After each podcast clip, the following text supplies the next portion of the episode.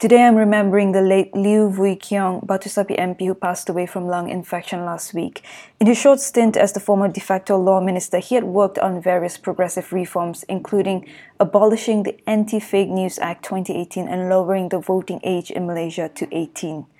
Many other initiatives were cut short because of the political crisis that ousted the Pakatan Harapan coalition government in February this year, including plans to introduce alternatives to the mandatory death penalty, anti stalking legislation, decriminalization of suicide, and the repeal of the Official Secrets Act 1972 and replacing it with the Freedom of Information Act, limitation to the Prime Minister's tenure to two terms, the Independent Police Complaints Commission to address deaths in police custody, and the push to reinstate MA 63.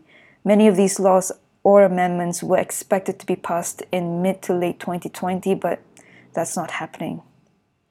Because of the nature of my work, I focused a lot on the developments of the Anti Fake News Act from its rash implementation in April 2018 under the Barisan Nasional government just a month before the general election and its subsequent abolishment a year and a half later under the Pakatan Harapan government.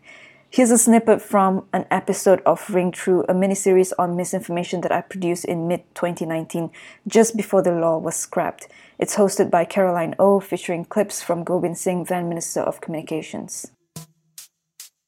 In April 2018, Malaysia passed the Anti Fake News Act. Under the law, anyone found maliciously creating or sharing information that is false or even partly false may be fined up to 500,000 ringgit or face jail for a maximum of six years.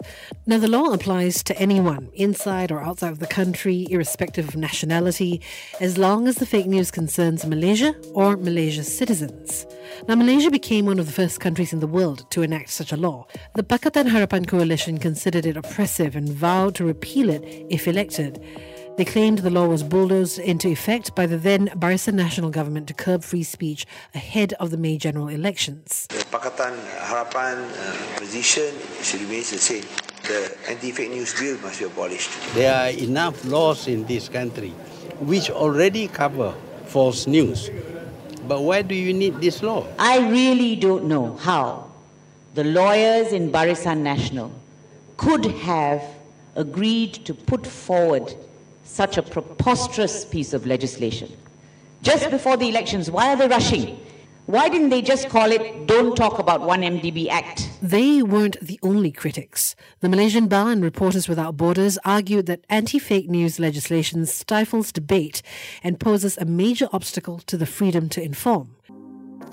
In May 2018, Pakatan Harapan pulled off a historic win at the general elections.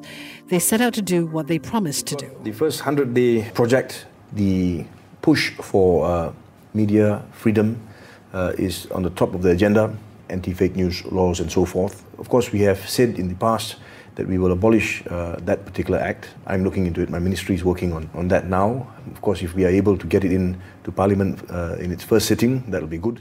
In August of 2018, the lower house passed the bill to repeal the Anti Fake News Act. However, the Senate, still dominated by Barisan Nasional politicians, blocked it just a month later. At the point of this recording, the bill is still meant to go back to the lower house of parliament for yet another vote. However, it looks to be only a matter of time before its repeal, Article 68 of the Federal Constitution of Malaysia, states that the Dewan Negara can only delay bills for up to one year. And indeed, one year ago this week, the retabled bill was passed in the lower house. And in December 2019, the Senate too passed the repeal of the short lived oppressive law.